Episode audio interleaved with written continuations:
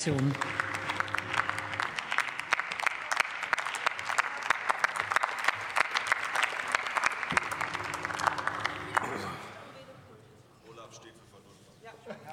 Eigentlich müsste da Korn drin sein.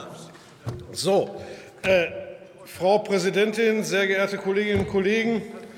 Bei internationaler Klimapolitik ist es nicht nur, aber auch an uns, voranzugehen und Konzepte und Ideen zu entwickeln, mit denen wir andere Staaten überzeugen, als Partner gewinnen können. Wir haben uns den Pariser Klimazielen verpflichtet, und das bleibt auch weiterhin die absolute Maßgabe unseres Handelns. Daher begrüße ich es besonders, dass die Bundesregierung mit einem Klimateam die ressortübergreifende Zusammenarbeit und Koordination in der internationalen Klimapolitik verbessern wird. Wie andere Staaten ihre Ziele erreichen, sollte ihnen aber selbst überlassen werden. Wir brauchen eine echte Wahlfreiheit für Klimaschutztechnologien. Nur wenn wir technologieoffen sind, werden wir die besten Ergebnisse erzielen. Auch, auch Negativemissionen werden international eine entscheidende Rolle spielen. Denn auch der Bericht des IPCC besagt, dass wir unsere Klimaziele ohne Negativemissionen kaum erreichen werden. Dafür brauchen wir auch international wirksame Marktimpulse, damit wir hier endlich vorankommen. Wir müssen Emissionen reduzieren, aber wir werden niemals alle Emissionen vermeiden können. Wirtschaftlich wäre das einfach nicht zu verantworten. Daher müssen wir auch offene, offen sein für neue Technologien der CO2-Verwertung und Speicherung und wir müssen es weiter ernst meinen mit dem Klimaschutz. Und, liebe Kolleginnen und Kollegen, selbstverständlich müssen wir beim globalen Klimaschutz ärmere Länder auch finanziell unterstützen, zum Beispiel bei der Klimaanpassung. Aber die Höhe der Geldmittel ist nicht der entscheidende Faktor zur Bewertung der Effizienz internationaler Zusammenarbeit. Denn wir brauchen mehr Kooperation, mehr Handel und mehr Austausch über neue, nachhaltige Technologien, beispielsweise wie E-Fuels oder Wasserstoff.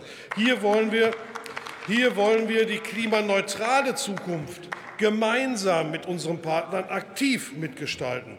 Die Ratifizierung von CETA als europäisch-kanadisches Abkommen ist dafür zum Beispiel ein richtiger und wichtiger Schritt.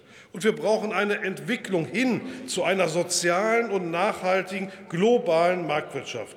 Die große Herausforderung unserer Zeit wird es sein, Wohlstand, Wachstum und Klimaschutz in Einklang zu bringen. Und das ist nicht nur möglich, sondern auch realistisch.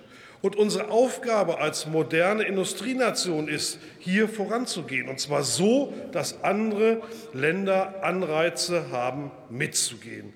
Dafür müssen wir weiterhin auf verbindliche internationale Abkommen hinarbeiten. Das Ziel ist und bleibt ein für alle Staaten offener Klimaclub. Denn diejenigen, die ambitioniert sind, müssen vorangehen. Die G7-Staaten haben sich bereits dazu bekannt. Und selbstverständlich sollen all diejenigen, die sich für mehr globalen Klimaschutz einsetzen, von der Mitgliedschaft in einem solchen Klimaclub profitieren. Wir gehen voran und werden viele andere davon überzeugen, mitzugehen. Und zwar nicht mit warmen Worten, sondern mit wirtschaftlichen, politischen und ökologischen Argumenten. Und in vielen Ländern geht es natürlich auch um die Stärkung von Institutionen.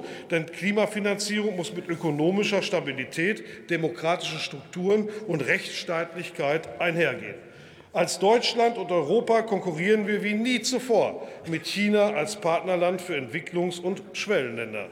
Um diese als Partner zu gewinnen, brauchen wir Angebote, von denen nicht nur beide Seiten, sondern auch das Klima profitiert.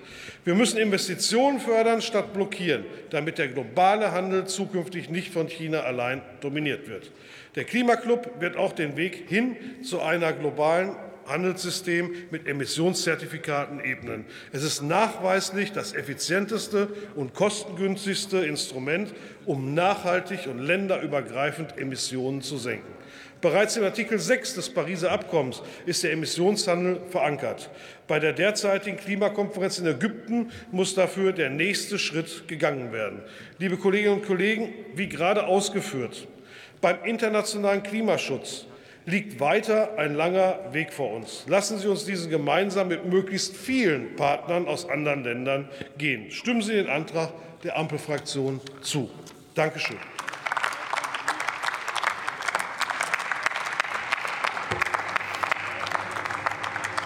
Jetzt erhält das Wort für die Linke